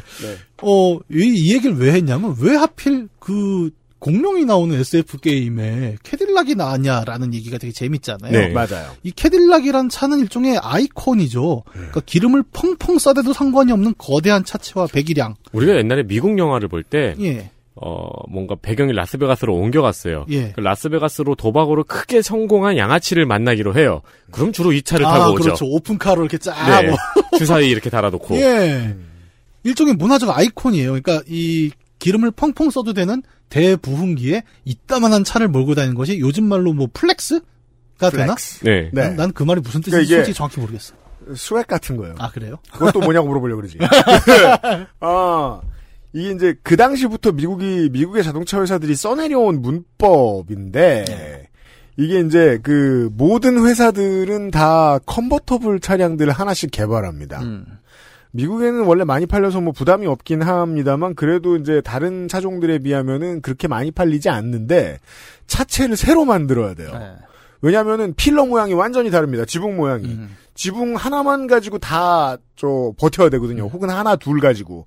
그래서 새로 개발해야 돼서 개발비도 많이 드는데 이걸 사람들이 많이 사지도 않으니까 돈이 많이 남는 모델은 아닌 거예요. 네. 그래서 그 브랜드의 정체성을 드러내는 모델로 보통 컨버터블을 씁니다. 음. 미국의 차량들은 차량 회사들은 다 그랬어요. 아, 근데 그 중에 어 다른 차들보다 좀 더 길고 그리고 이, 이 캐딜락 엘도라도의 디자인이 모르겠어요. 저는 왜 대표성을 띠게 되었는지는 모르겠습니다만은 그 좀 더 속도를 내야 하는 쿠페 모델들에 비해서는 말씀하신 대로 그 flex 음. 정체성에 대한 flex를 네. 과시하는 데에는 특히나 그 중에서도 1953년형 엘도라도 예. 그 포드사 이후로 자동차 공업이란 건 이제 대량 생산의 결정체였잖아요. 근데 그 대량 생산이란 건 보통은 그 대중문화 상품, 소위 말해 이제 싸게 널리 보급되는 상품을 가리키지 않습니까? 근데 그 제조품 중에서도 캐딜락 엘도라도 같은 모델은 럭셔리 모델로서 의미를 가졌단 말이죠. 그렇습니다. 자동차는 대중화됐지만 그 속에서도 럭셔리라는 개념의 한 축으로 캐딜락 엘도라도의 의미가 있었고 네. 그런 자동차가 일종의 럭셔리 상품이 될 수 있는 시대의 황금기의 중심이 바로 디트로이트라는 도시였다는 거죠. 이 도시의 의미는 단지 자동차 공장 3개가 모여있다 정도로 끝나는 게 아닙니다. 우리도 오늘날 뭐 울산이나 이런 데 보면 알겠지만 자동차 공업이란 거는 공장 하나로 될 수 있는 산업이 아닙니다. 그렇죠. 여기 온갖 기술, 온갖 부품들이 다 들어가죠. 뭐 예전에 그 뭐냐 좀 오래된 게임인데 경영 시뮬레이션 게임 Capitalism 2를 해보면 네. 거기 궁극의 산업으로 자동차 공업이 나와요. 음. 근데 내가 정말 자동차를 만들고 싶어라고 만들어도 생각해 고무부터 가져와야 됩니다. 타이어 만들려면. 네. 그러면 근데 자동차 그 프레임 만들려면 금속 가공부터 해야 되고 그러면 제철부터 해야 되고 네. 온갖 산업이 다 들어가니까 이걸 혼자 만들 수가 없다는 걸 되게 절실하게 깨닫게 되거든요. 엔진은 또 전혀 새로운 기술이고. 완전히 또 딴 거잖아요. 네. 여기 보면 화학, 금속, 고무, 전기 다 들어갑니다. 음. 한국도 메이저 조립업체 몇 곳으로 대표가 되지만 그 수많은 협력, 우리 항상 뭐 자동차에 무슨 문제가 생겼다 이러면은 수많은 협력업체의 위험 또 이런 뉴스 나오잖아요. 음, 네. 거미줄처럼 엮여 있는 거대한 산업 단지를 필요로 하는 게 자동차 공업이죠. 디트로이트도 마찬가지로 자동차 공업의 이제 최종 조립사 몇 개를 중심으로 해서 수많은 공업사들이 그 안에 네트워크를 이루고 하나의 도시를 만들어 버린 거죠. 그렇기 때문에 우리가 Motor City라는 표현을 하는 겁니다. 네. 도시 전체가 자동차 공업과 그 유관 산업으로 묶여 있는 거죠. 이게 자동차 공업의 황금기가 되면서 1950년대에는 거의 한 200만 가까운 규모의 이제 도시 인구가 성- 저, 형성이 되고 이 당시 기준으로는 미국 대도시 top 5 안에 들었단 말이에요. 뭔가 이제 그 경남 사람들이 뭐 거제도의 개들이 돈을 물고 다녔다라고 말하는 것처럼. 예, 예. 네. 근데 뭐 모든 게 그렇지만 이제 영원한 태양이란 건 없습니다. 이 Motor City의 부흥을 끝내게 된 계기는 1970년대 오일 쇼크였지요. 오일 쇼크는 뭐 여기서 길게 드릴 말씀은 아니지만 이제 기름값이 말 그대로 올랐죠. 아주 쉽게 얘기하면. 음. 그러면서 어, 미국식의 덩치 크고 연비가 똥 같은 차들을 여유롭게 탈 만한 시대를 끝내게 만듭니다. 네. 뭐 아까 얘기했던 캐딜락 엘도라 같은 차는 정말 어, 연비 때문에 못 타는 차가 돼버린 거예요. 이때부터. 네. 왜냐하면 이제 이때부터 일본식의 그리고 유럽식의 약간 연비를 계산하는 소형의 효율적인 차들이 미국 시장에도 들어오거든요. 59년형 캐딜락 엘도라도가 그 미국에서도 가장 많이 그 당시에 가장 많이 팔린 컨버터블이라고 하네요. 아, 지금 쭉 보고 있는데 제가 봐도 제일 이뻐요 이게. 네. 그 미국 시트콤 중에 제가 옛날에 좋아했던 시트콤 중에 Seventies Show라는 시트콤이 있는데요. 예. That 70s Show. 네, 거기에 이제 위스콘신이 배경인데 네. 거기 주인공의 아빠가 자동차 부품 공장에서 일하다가 해고를 당합니다. 음. 네, 70년대가 배경이에요, 말 그대로. 네. 그래서 아빠가 차를 원래 이제 Vista Cruiser라는 큰 차에서 네. 도요타로 아. 차를 바꾸는데 예. 그게 이제 그 아버지한테 굉장히 큰 굴욕으로 음. 네. 그 극 중에서 이제 그려지죠. 네. 기름값이 비싼데 미국 차는 지금 한국에서도 인식이 좀 그렇잖아요. 네. 미국 차 타면 야 저거 연비 똥인 걸 왜 타냐. 그래서 이제 미국 차에서 도요타 차로 바꾸는 게 그 가정이 경제 사정이 안 좋아졌다는 걸 상징하는 예, 네. 예. 요즘 드라마에서는 그 미국 드라마에서는 현기차에 대해서 그렇게 얘기하죠. 아, 예. 그래도 네. 그렇게 되는구나. 나 그 미국 드라마 잘 못 봤는데. 옛날엔 내가 기아차를 탔지만. 네. 어쨌든 미국 자동차가 그렇게 이제 효율 좋은 일본 자동차에 밀리기 시작하면서 어, 자동차 공업의 엘도라도라고 불릴 수 있었던 이제 미국 자동차 산업이 퇴보를 시작하죠. 그러네요. 그러면서 디트로이트라는 Motor City는 거대한 슬럼으로 변하기 시작을 합니다. 네. 이 가장 결정적인 어떤 포인트가 됐던 뉴스가 2009년에 GM의 파산 신청 뉴스였죠. 맞습니다. 예, 여기까지 이어지면서 도시가 점점 죽어가고 디트로이트라고 하면 이제 약간 범죄 도시? 네. 여기는 몰락한 그 왜 저 뭐야 게임 파이널 파이트 같은데 보면은 맞아요. 이런데 보면 몰락한 도시에서 막 불량배들이 그 그러니까 그 불량배들 그 머리알 돈은 오서나가지고 머리 작아고 있는 불량배들이 세대 맞음 죽고 뭐 이런 네, 도시가 돼요. 풀 메이크업 한 거 같죠 방송용으로. 아무래도 못 사니까 이게 예. 저, 저 풀대중만 먹어가지고 몇 대 맞으면 죽거든 바로. 여튼 그 보스는 뭘 먹었을까? 1라운드 보스 있잖아요. 왜. 그렇죠. 예. 머리도 예쁘게 땄어. 머리가 커. 여튼 약간 그 예. 스눕독 닮지 않았나? 스눕독은 날씬해가지고 아, 그랬나? 예 스눕독 곱하기 100배는 될 거예요. 날씬해지는. 그 어차피 다 짤짤이로 죽는데 뭐. 어, 어쨌든 디트로이트 하면 그때부터 약간 범죄 도시 슬럼 이런 이미지가 됩니다. 이게 제일 대표적으로 나타난 게 저는 로보캅이었거든요, 영화. 맞아요. 네. 로보캅이 2009년의 비극은 80년대 때부터 있었다는 거예요. 예. 영화 로보캅을 기억하시는 분들이 계실까 모르겠는데 여기 보면 완전히 막장 도시예요, 이미. 네. 그리고 경찰이 치안을 제대로 카바를 못 합니다. 근데 실제 디트로이트도 그랬죠, 당시에. 네. 그런 걸 보여주다가 경찰관 하나가 범죄 조직한테 총을 맞고 죽을 뻔한 걸 살려다가 기계를 다 붙여갖고 살려낸 게 로보캅이잖아요. 그렇죠. 예. 뭐 머피. 네, 머피. 네. 이 로보캅도 사실 오늘 얘기할 디트로이트 Become Human의 굉장히 큰 메타포가 맞아요. 되기도 맞아요. 하죠. 맞아요. 네. 로보캅 얘기는 뒤에서 조금 더 해보도록 하고요. 그래서 결국 시가 경찰력을 유지를 못하고 도시의 치안을 OPC라는 기업한테 맡겨버리죠. 예, 예. 네. 거기 되게 예쁜 안드로이드도 하나 나오잖아요. 그렇죠. ED, ED209라고 이족 보행 로봇. 네 네. 그 프라모델이 참 인기가 많았어요. 예, 인기 애기 울음소리 내는. 예. 오른 기름값은 원래부터 기름값이 비싼 나라에서 그동안 꾸준히 발전시켜 왔던 기술력을 바탕으로 만든 고연비의 자동차. 네. 일본과 독일 3사 자동차 회사들의 역습을 쉽게 허용하도록 하는 빌미가 됩니다. 네. 네. 그래서 도시는 공동화가 됐죠. 디트로이트 City의 중앙에 있는 거대한 디트로이트 중앙역이라는 건물은 지금 폐허라고 하죠. 음. 그렇습니다. 예, 아예 그 망하기 시작한 시점에 준공이 되는 바람에 그냥 빈 건물이 돼갖고 그냥 슬럼화가 돼버렸고, 네. 오, 뭐 비단 이제 그 건물뿐만 아니라 디트로이트 전반이 이제 중앙이 다 죽고 슬럼화가 되면서 요 그 슬럼화된 상황을 드러내는 영화가 또 하나 있는 게 이제 에미넴의 이야기를 다룬 그 Eight Mile이라는 영화죠. 네. 그렇죠. 실제로 디트로이트에는 Eight Mile Road라는 도로가 음. 이제 도시의 남북을 가르죠. 그리고 어 그 부촌과 빈촌이 정확히 백인과 기타 인종으로 나뉘어집니다. 네. 네. 디트로이트는 그런 이미지죠. 오늘날 우리에게. 음. 이런 걸 좀 정리를 해보면 한때 정말 잘 나가던 자동차 공업, 20세기 공업의 꽃이었으나 음. 이제는 그 모든 것들이 몰락하고 말 그대로 한 시대가 지나간 구시대의 유물이 된 슬럼 도시로 네. 많은 매체들이 디트로이트란 도시를 다루고 있다는 거죠. 이제 시가 수돗물도 공급을 못하는 상황. 네네. 그 네. 사태가 한번 크게 났었죠 그때. 그렇죠. 납 수돗물 나와가지고. 네. 게임 디트로이트 Become Human은 바로 이런 디트로이트를 배경으로 합니다. 어, 게임 속 배경은 지금과는 다르죠. 2038년. 어, 지금보다 한 20년 뒤의 미래죠. 근데 여전히 디트로이트는 몰락한 공업도시라는 배경을 갖고 있지만 그 도시 복판에 새로운 산업이 하나 피어나고 있는 장면을 보여줍니다. 게임 속에서 디트로이트는 안드로이드 산업의 중심이 돼요. 그렇습니다. 어, 여전히 밤거리는 위험해요. 옛날 그 구시대의 도시들이 남아있고 음. 여기저기가 폐허입니다만 그 도시 곳곳에서 되게 삐까뻔쩍하게 밤 하늘을 비추는 광고는 CyberLife라는 이름을 달고 있는 안드로이드 제조사의 간판들이죠. 그렇죠. 20세기의 중심이 자동차였고 그 심장이 디트로이트였다면 2038년 근미래의 디트로이트는 다시 한번 동시대 산업의 핵심을 품게 되는 거죠. 음. 그게 뭐냐? 안드로이드 산업이다. 네. 자동차 공업의 죽은 자리에 다시 피어나는 안드로이드 산업의 중심이라는 점이 이 게임 디트로이트 Become Human의 기본적인 배경이 됩니다. 근데 여전히 암울함이 남아있어요. 그 구 디트로이트 특유의 뭐냐. 안드로이드는 어, 좀 이따 더 설명을 하겠지만 음. 사람과 구별할 수 없는 수준이고 기계니까 더 일을 잘합니다. 그래서 디트로이트 전반에는 실업이 발생을 하죠. 어, 안드로이드 산업이 꽃폈는데 거기서 일하는 것도 안드로이드군요. 예, 그리고 사실 디트로이트의 상황은 변하는 게 없는 거예요. 변하는 게 없어요. 그래서. 이건 2035년을 배경으로 하는 영화 I, Robot도 동일하게 제시하고 있죠. 예, 안드로이드들이 대량 판매가 되기 시작하면서 사람들의 일이 줄어들었는데 음. 예. 일거리도 줄어들었다. 음. 게임에서 표기하는 공식적인 안, 그 디트로이트의 실업률은 40% 정도가 됩니다.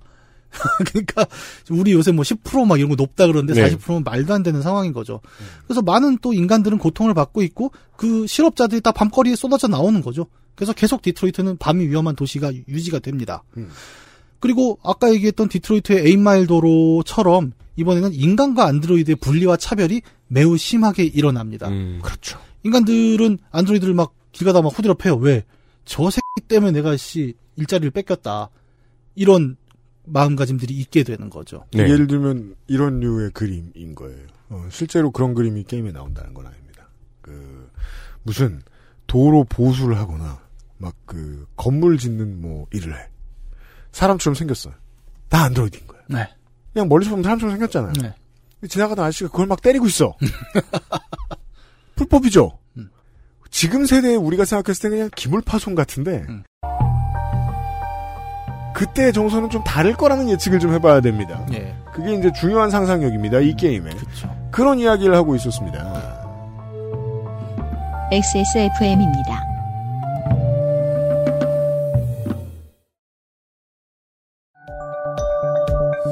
글로벌 판매량 number one 노트북 브랜드 Lenovo에서 gaming 노트북을 제작한다면 프로게이머를 위해 최적화된 Legion Y 시리즈를 XSMALL에서 확인하세요. Lenovo for those who do.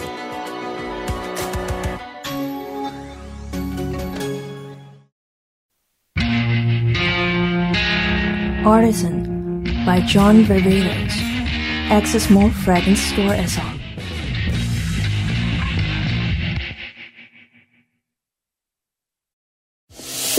어떻게 하면 많은 분들이 부담 없이 좋은 제품을 드실 수 있을까? 그게 닥터라이즈를 개발하게 된 이유입니다. 한의사가 직접 연구 개발한 건강 고민 프로젝트 닥터 라이즈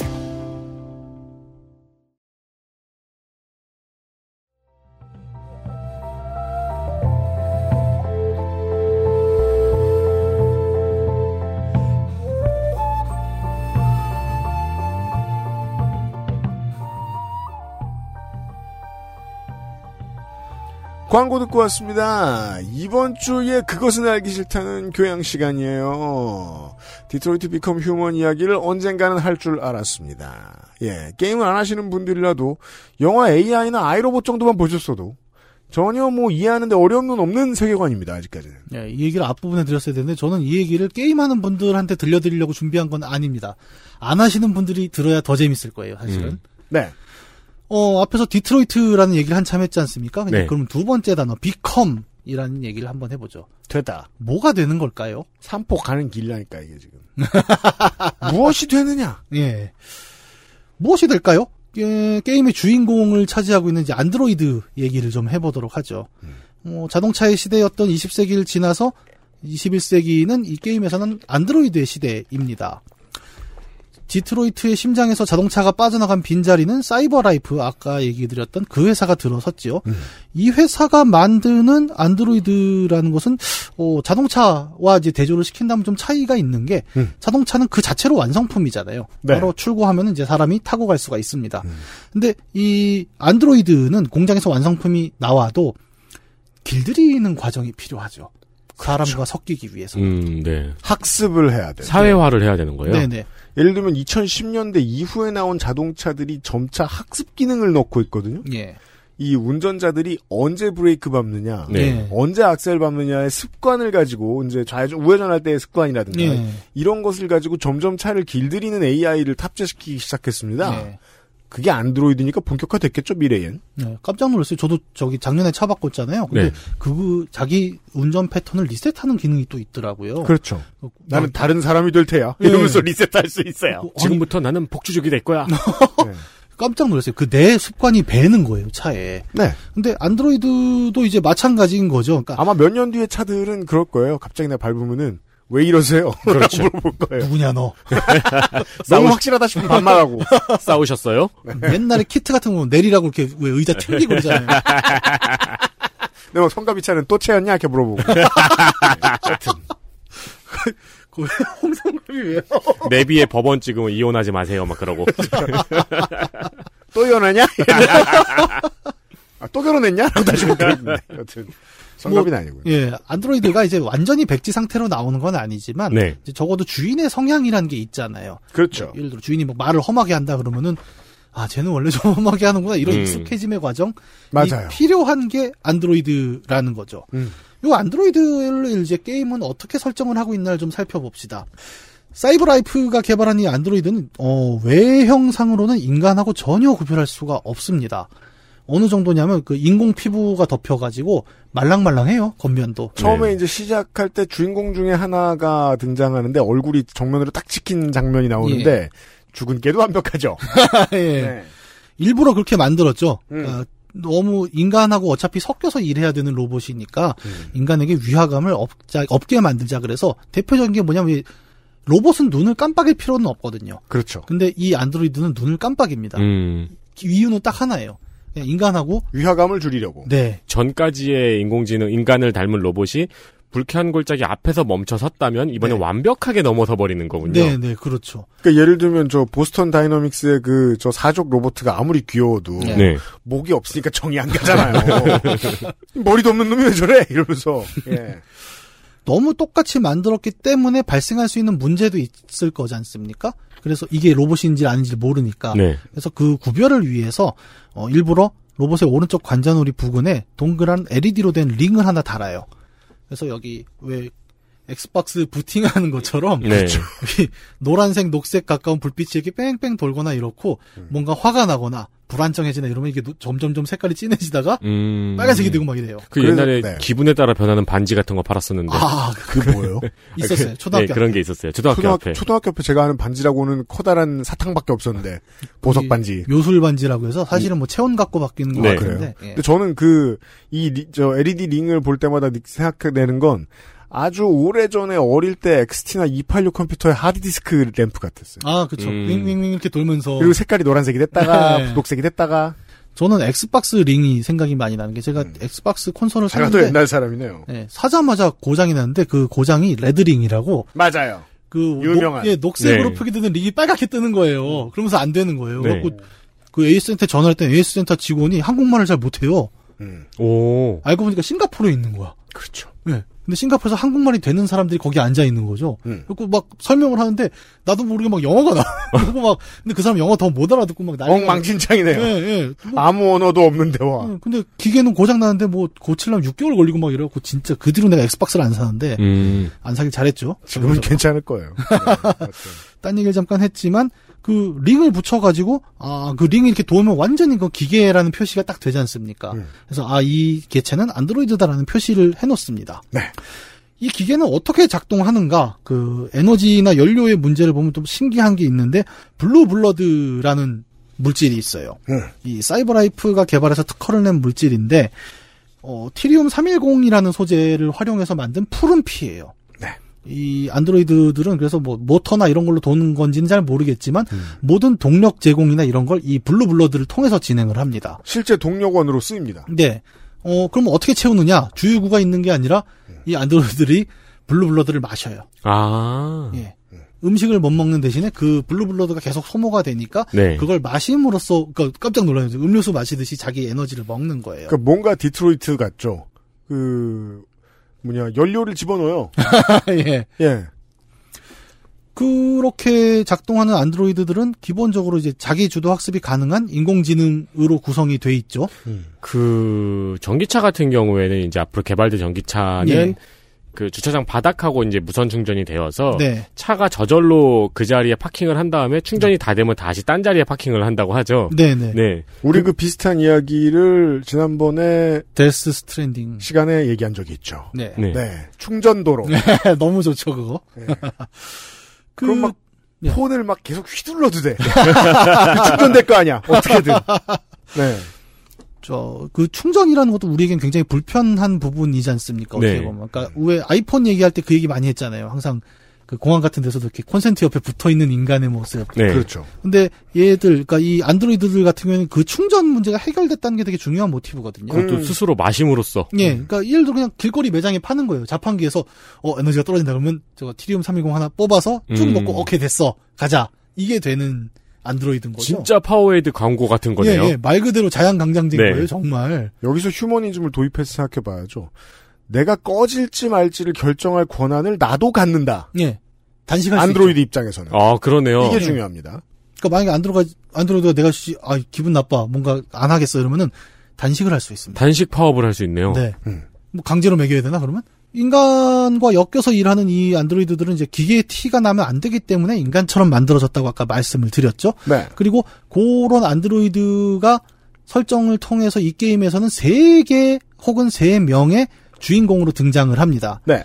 그 세 가지가 이제 첫 번째는 가사 노동과 가정 노동을 대표하는 카라라는 로봇이 있어요. 처음에 나올 때 그 죽은 깨가 칼합니다. 네. 가사 노동을 대신할 수 있게 만들어진 이제 보급형 안드로이드인 카라는 주기능이 육아와 가사 노동입니다. 근데 기능이 어마어마해요. 음. 그 중간에 보면 이제 애를 하나 보는데 네. 애가 나 옛날 얘기 좀 해줘 그러니까 음. 내 메모리에는 동화가 한 9천 개는 있어. 이런 굳이 할 필요 없는 말을 하죠. 네, 이런 스웩을 합니다. 안드로이드가 요 9천 개. 너? 몇 개? 그러니까 애하고 그런 걸로 싸운다는 건 아니고요. 아무튼 애가 들을 필요 없는 정보를 얘기해줍니다. 네. 투머치 인포메이션이죠. 와 그러면 구비 문학을 연구하는 학자는 실업했겠네요. 가능합니다. 아마 MP3 플레이어나 팟캐스트도 다 죽을 거예요. 우리 아들 요새 동욕 팟캐스트, 동화 팟캐스트 엄청 듣는데. 아, 진짜요? 음. 예. 9천 개가 있으면 뭐 들을 이유가 뭐야. 그렇죠. 예. 네. 그 인간다운 삶에 가장 필요한 게 사실 가사잖아요. 음. 우리가 그 너는 그런 거 하죠. 그 자취방 놀러 갔는데 친구가 엉망으로 살고 있으면 너는 인간도 아니야, 자식아. 그 인간의 조건은 그래서 설거지입니다, 의외로. 네. 설거지와 빨래를 하느냐 안 하느냐는 인간이냐 아니냐를 예, 아, 가는 그렇죠. 되게 중요한 조건인데 가사노동. 음, 한편으로 해보시면 아시겠지만 정말 죽을 것 같거든요. 그렇죠. 예, 네. 해도 해도 막아도 막아도 밀려오는 저글링 러시처럼 그냥 설거지는 가만히 있어도 쌓이는 것 같아요. 네. 그 모든 귀찮은 가사 노동을 대리하기 때문에 사실 이 카라는 굉장히 큰 의미죠. 음. 그리고 카라가 또 하나 수행하는 육아 또한 해보신 분들은 정말 지옥 같은 상황이라고 얘기를 하지 않습니까? 음흠. 인간의 삶에서 필요한 노동 중에 가장 어려운 노동을 해내는 이 두 가지를 아무런 불평 없이 수행해내는 게 이제 카라라는 안드로이드예요. 음. 이 존재의 의미는 그래서 고대로부터 이어지는 우리가 그 노예 노동부터 이야기를 하면은 가사 부문의 노예, 집사 뭐 여러 가지가 있겠습니다만 가사를 대체하는 대리 노동은 굉장히 역사가 깊단 말이에요. 그렇군요. 산업도보다 더 깊어요. 산업 뭐 그러게요. 예. 음. 노예로 농사를 짓는 거는 나중에 뭐 군사적으로 전쟁이 일어나고 이럴 때 얘기지만 귀족들은 다 자기 집에 노예를 둔단 말입니다. 네. 왜? 빨래하기 싫으니까. 그렇죠. 가장 그거 하기 싫은 거예요. 애보기 싫고. 예, 근데 해야 돼. 이건 어쩔 수가 없어. 음. 그런 것들을 대표하는 어떤 가사노동을 대리할 수 있는 안드로이드라는 건 문명사적 대 전환이죠. 아니 심지어 그 여성의 사회 진출이 가속화된 원인으로 세탁기의 발명을 꼽는 사람들도 많잖아요. 예, 그런 얘기도 있고요. 네. 어, 이 카라의 이야기는 이제 수리를 마친 카라가 집으로 다시 돌아오는 장면부터 시작이 돼요. 근데 왜 수리를 했느냐? 그게 나와요. 네. 네. 카라를 산 주인은 이제 극 중에 나오는 레드 아이스라는 약물에 쩔어서 폭력을 수시로 휘두르는 그냥 뭐 주폭으로 보시면 됩니다. 어, 근데 이 남자는 어린 딸을 하나 갖고 있는데 딸도 아마 수시로 때리는 것으로 보여요. 딸의 리액션을 보면 그렇습니다. 네. 다만 이제 그 미국 쪽 컨텐츠들은 어떤 경우에도 애를 직접적으로 때리는 걸 보여주지 안 않아요. 나옵니다. 그럼. 네. 예. 그 드라마 킹덤이 그래서 되게 놀라웠죠. 미국인들한테. 음. 애가 좀비가 되는 걸 처음으로 보여주는 바람에. 와 동양 드라마 저런 게 하네 나오네. 예. 음. 이 안드로이드 카라는 그 그래서 미국인들은 그 링 같은 아 링이 아니고 저 주온 같은 영화를 만들 수 없어요. 네. 애가 계속 그쵸. 예 더시요 해야 안 돼요. 근데 일본 만화는 거의 애가 살고 죽고 네. 그거 많이 봐서 아, 그, 그렇구나, 또 일본은. 네. 아. 카라 이야기를 다시 해보죠. 카라는 이 집에 일을 돕다가 어떤 상황을 겪었냐면 아이를 자꾸 때리는 거죠. 그 주인이. 네. 근데 얘는 육아를 맡고 있잖아요, 카라는. 그래서 그걸 방어하려고 하다가 주인이 카라한테 폭행을 하면서 기계가 망가진 거죠. 그래서 그 주인이 다시 가져와서 기계를 수리하고 그동안의 기억을 리셋해서 돌아온 겁니다. 네. 이 장면부터 이야기가 시작이 되죠. 그렇죠.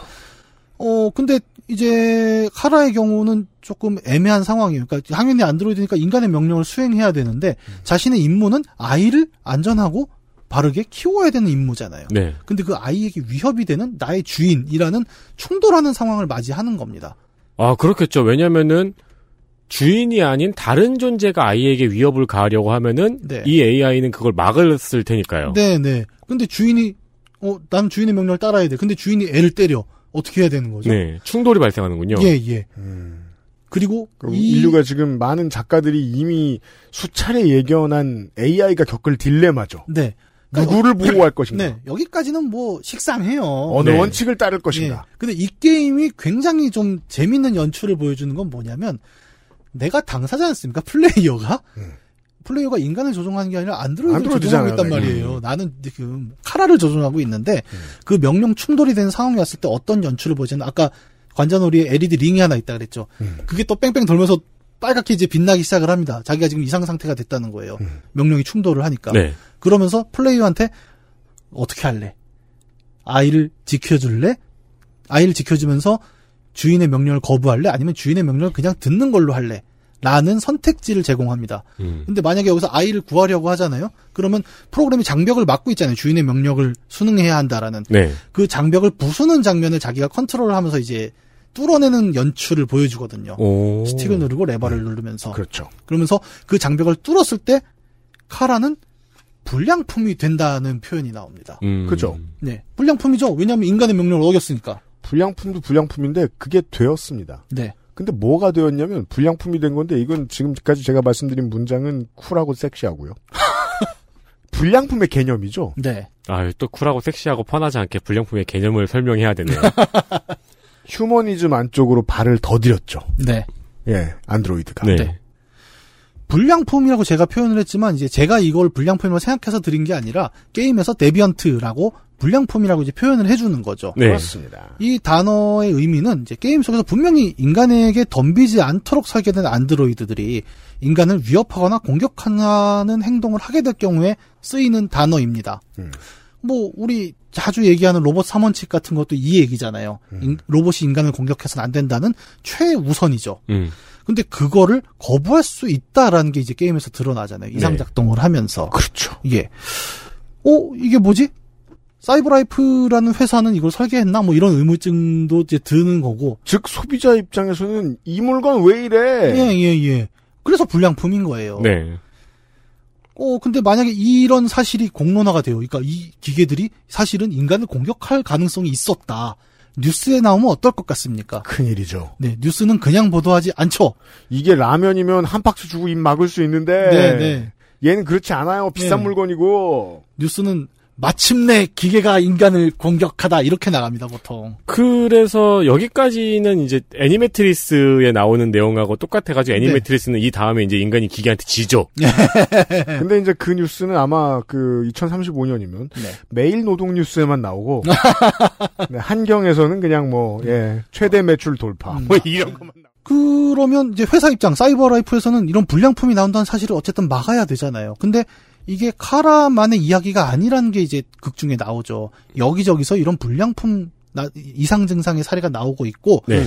사이버라이프는 이 얘기를 어떻게든 막아야 된다고 생각을 해서 특수한 안드로이드 하나를 제작해서 디트로이트 경찰에 파견시킵니다.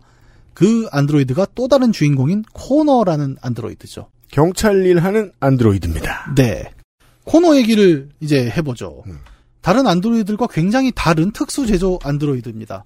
아마도 영화 이제 블레이드 러너의 데커드 아하. 로부터 많이 가져온 것 같아요. 네. 어떤 그 안드로이드를 잡는 안드로이드라는 개념 자체도 똑같지 맞아요. 않습니까? 음.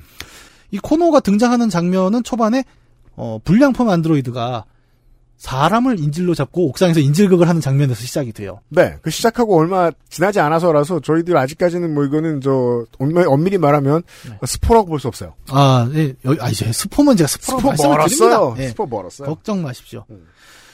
오, 이 안드로이드가 그 안드로이드를 잡는 안드로이드라고 했잖아요. 음. 그래서 그 협상 장면을 통해서 어, 플레이어들은 보통 이제 튜토리얼을 그 장면에서 많이 하죠. 맞아요. 이 게임을 어떻게 플레이한다라는 네. 걸 배우게 되는데 어, 워낙 유명한 안드로이드예요. 또 세계관 속에서 불량품을 잡는 불량품이다. 네. 저놈은 약간 그 안드로이드들 사이에서는 원수 같은 놈 이렇게도 그렇죠. 좀 표현이 되는 편이고 음. 그리고 특수 제작이다 보니까 일반적인 안드로이드가 할 수 없는 행동들도 되게 거리낌 없이 합니다. 예를 들면 무기를 든다거나. 예, 어, 게임에서 코너를 이제 플레이어가 플레이를 할 때 총을 집을 수 있는 장면이 있는데 그 총을 집으려고 하면 딱 메시지가 나와요. 음. 안드로이드에게 집총은 금지되어 있습니다.라고 뜨죠. 네. 하지만 메시지만 뜨고 코너는 총을 잡을 수 있어요. 음. 네. 그리고 뭐 여러 가지 선택지에 의해서 총을 쏠 수도 있고. 그러니까 몇 가지 코드들이 풀려 있다는 거죠. 네. 이게는. 네. 참고로 안드로이드가 이 게임에서 총을 쏘는 것은 기계가 총을 쏘는 거잖아요. 음. 100% 사람의 미간에 한 방울로 꽂습니다. 네. 오발이란 없어요, 얘들은. 네. 그 모든 안드로이드가 기본적으로 적용되는 음. 상황이죠. 그렇습니다. 예. 사- 얘들은 뭐 오류라는 게 없지 않습니까? 여러모로 로보캅 같네요. 그 로보캅 유명한 장면 있잖아요. 네. 벽에 튕겨가지고 아, 예, 예, 맞히는. 예. 예. 그렇죠. 아, 나는 로보캅 하면 옛날에 그 로보캅 나오는 그 소세지 광고 기억나요? What? 네? 롯데햄 냉동식품에서 저작권이 없으니까 진짜? 예, 그냥 갑자기 그 무슨 치킨 너겟 같은 건데 로보캅이 나와서 하는데 그게 해외에서 뜬 게 마지막에 징글 있잖아요 광고는 네. 롯데햄 냉동식품 이게 음. 미국 애들한테 what the hell로 들린 거예요. 근데 what the hell인데 로보캅이 나와서 닭을 튀기잖아. 진짜 what the hell이지 이건. 야, 참 중국 뭐라 할거 아니에요. 네. 아, 진짜네요. 심지어 햄을 던져서 피자의 한복판에 꽂네요. 진짜?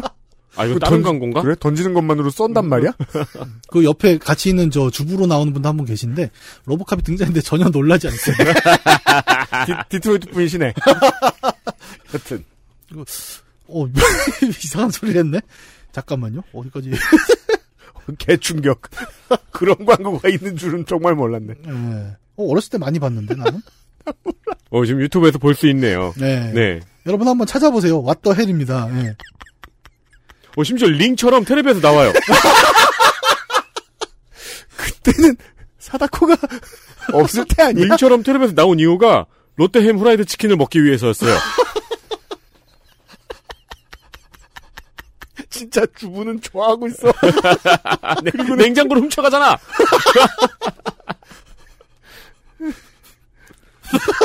디트로이트 출신이지만 한국에도 들른 적이 있습니다. 네.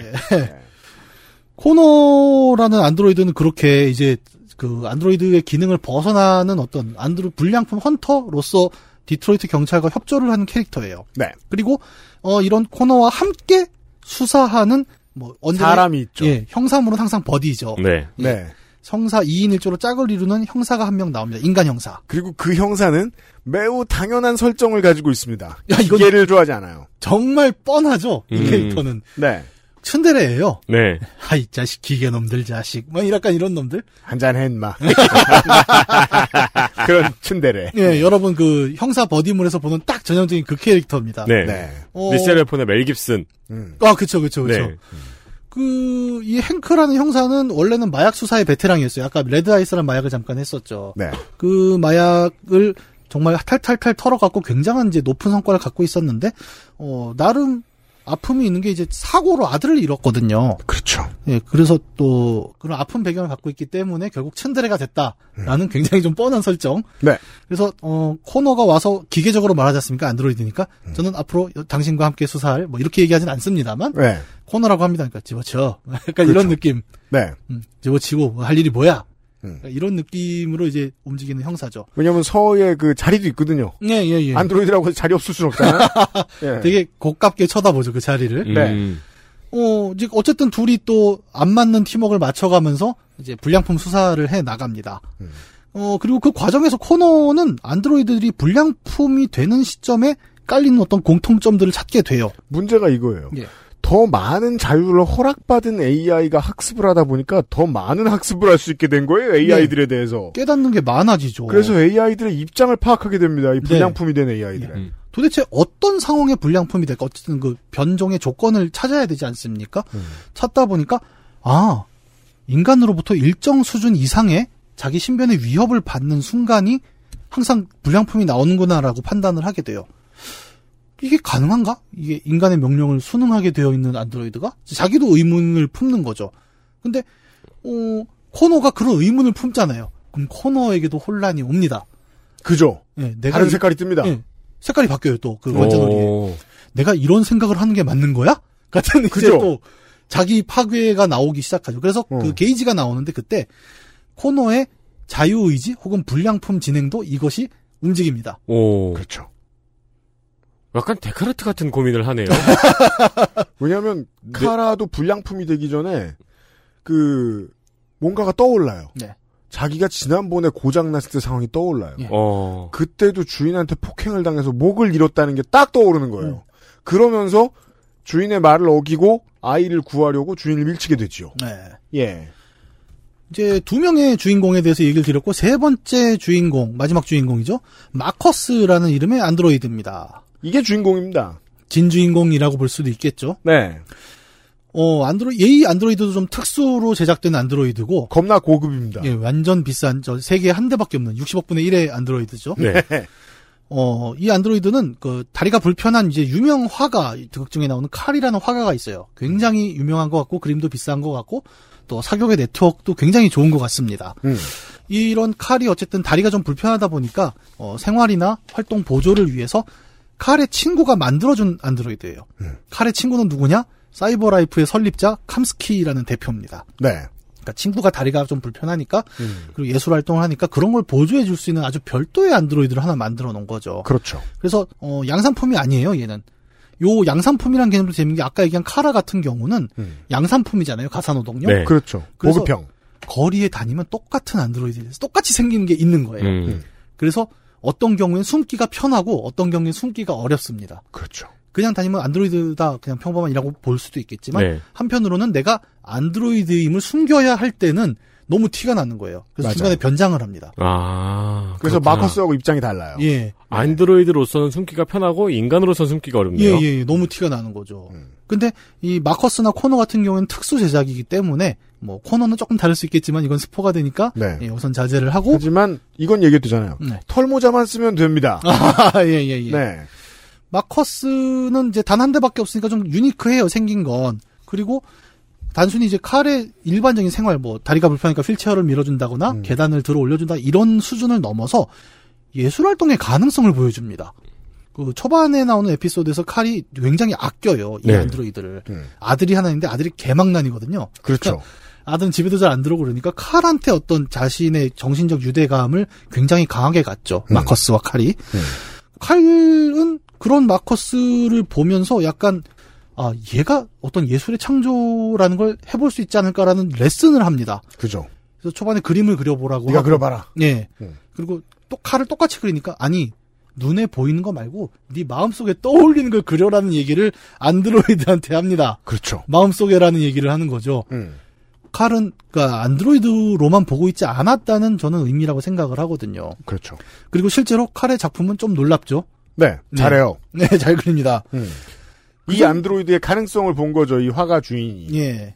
그 약간 등장인물들이 그 플루토 우라사와 나오키의 만화 플루토의 등장인물 약간 비슷한 점이 있네요. 아, 제가 플루토를 몰라서. 네, 거기도 이제 작곡가를 보조하는 예. 이제 로봇이 나오고, 아, 그래요? 예, 그리고 형사 로봇이 나오고 이런 식인데, 아, 그래요? 네, 약간 모티브를 따온 것 같은 느낌이 있네요. 어, 음. 제가 그걸 못 봐서 어, 그 재밌네요. 자, 한번 봐야겠습니다.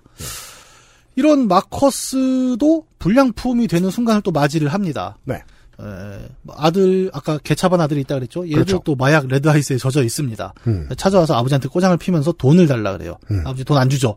하지만 아버지 그림은 비쌉니다. 그렇죠. 밤에 몰래 가서 아버지 작품을 훔쳐와야지 이러고 갔다가 음. 마커스는 잠을 안 자죠. 안드로이드기 때문에. 그렇죠. 이게 문제죠. 네. 그래서 걸려요. 그래서 둘이 싸웁니다. 음. 근데 이 상황에서 마커스를 해치려 하죠. 비켜 이 자식아 이러고 음. 참 인간은 겁이 없는 존재죠. 안드로이드를 주먹으로 때려서 이길 수 말입니다. 있다고 생각을 하나? 네. 어쨌든 덤비는데 마커스 입장에서는 또 그 상황에 걸려요. 인간을 해치면 안 된다. 음. 인간을 해치면 안 된다. 근데 아까 칼이 자신에게 보여줬던 어떤 그런 정신적 유대감들 네. 막 이런 것들이 막 겹쳐서 생각이 나겠죠. 이걸 어떻게 하지 어떡하지? 네. 하다가 몇 가지 선택을 통해서 어 뭐 경우에 따라선 아들을 죽일 수도 있고 아니면은 아들이 지 혼자 넘어졌는데 음. 아들이 경찰을 불러서 안드로이드가 나를 공격한다. 그렇죠. 그럼 경찰은 당연히 마커스를 쏴버리겠죠. 사람 위협해? 이제 여러 가지 선택지가 있는데 어쨌든 안드로이드 마커스는 이 상황에서 불량품이 되는 선택지를 맞을 수 있어요. 그렇죠. 위협은 최종적인 불량품이 되는 변수고, 네. 그 전에 예술적인 영감이 안드로이드를 불량품으로 이끌 수도 있다라는 네. 걸 보여주는 게좀 중요합니다. 그런 연출이 좀 있죠, 확실히. 어쨌든 거기서 그래고 총에 맞아서 벌집이 돼요, 경찰 총에 맞아서. 네. 어. 그리고 폐기장으로 끌려갑니다. 음. 그 안드로이드 전용 폐기장이 있어요. 네. 그 정말 어, 그 섬뜩하죠 어떻게 보면. 그 장면이 어마어마한 장관입니다. 예. 네. 그러니까 안드로이드 부품으로 된 팔, 다리, 몸통, 머리가 막 수천 개가 쌓여 있고 막 불도 타고 이래요. 근데 어, 마커스 이야기는 여기서 끝나는 게 아니라 이 아까 벌집이 됐다 그랬잖아요. 네. 멀쩡한 부품들을 하나하나 거기서 찾아서 자기 부품을 갈아 끼워서 나오기 시작합니다. 아, 마인부처럼. 예. 그리고 그 과정 네. 그러니까 뭘 끼웠느냐에 따라 뚱뚱해지기도 하고. 그러니까요. 근데 마인부를 얘기하는데 이 장면 또 이제 저는 이 게임을 안 해본 입장에서 예, 예. 이 장면은 또 그 총몽 만화 총몽의 첫 아, 장면. 총목, 예, 총목 느낌이에요. 예, 예. 그날 그 생각이 나네요. 네. 그리고 거기서 아직까지도 정신이 붙어 있는 몇몇 안드들과 이야기도 해요. 아. 대단한 미래 누아르예요. 예. 거기서 박사가 그, 아, 총몽의 지금 주인공 로봇 이름이 생각이 안 나는데, 네. 주인공 박사 이름이, 로봇 이름이 생각이 안 나는데, 박사가 머리를 들더니, 어? 살아 있잖아? 라고 네. 하고 데리고 가죠. 아, 여기는 그런 느낌은 아니고 네. 다 죽어가는 애들이 너 그 마커스는 살아서 나가려고 하잖아요. 네. 그런 얘기를 해주는 거예요. 여기서 살아서 나가면 예리코를 찾아가라. 음. 예리코 얘기는 뭐 뒤에서 조금 더 하겠지만 네. 예 그런 어떤 희망적인 상황 속에 계속 말도 안 되는 부품을 다 갈아 끼우면서 막판에 거의 쇼생크 탈출 같은 연출을 통해서 맞아요. 예, 자신이 비로소 인간으로부터 독립된 안드로이드다라는 설정을 여기서 확 보여줍니다. 네. 정말 극적이죠 이 장면은. 그 이제 살고 죽다라는 단어를 극히 아낍니다. 이 게임은. 네. 다만 이제 스스로를 어, 꺼질 위기에서 스스로 구원한 다음부터 이 불량품은 주인 없는 안드로이드가 됩니다. 네. 딱히 존재의 이유가 없는 존재가 됩니다. 어, 이제 세 주인공 얘기를 다 드렸지 않습니까? 그래서 디트로이트 비컴 휴먼이라는 게임은 이들 서로 단 세 안드로이드 주인공이 각자의 사유 때문에 불량품이 돼 가는 혹은 불량품이 되지 않는 과정의 이야기를 담고 있어요. 음. 아, 이 결정은 뭐 플레이어의 선택에 따라서 불량품이 안 될 수도 있어요. 예, 이야기는 각각으로 흘러갑니다만 어, 여기서 우리가 주로 살펴보고 싶은 건 이제 불량품이라는 표현이죠. 아까 비컴 얘기를 했지 않습니까? 네. 그러니까 결국 불량품이 된다라는 것이 이제 비컴의 의미예요, 여기서는. 그러면 불량품이란 건 뭐냐? 애초에 만들어진 목적을 거슬렀기 때문에 붙는 표현이잖아요. 네. 하지만 이건 의도가 된 게 아니다. 그러니까 너는 의도대로 행동하지 않았으니까 불량품 안드로이드다.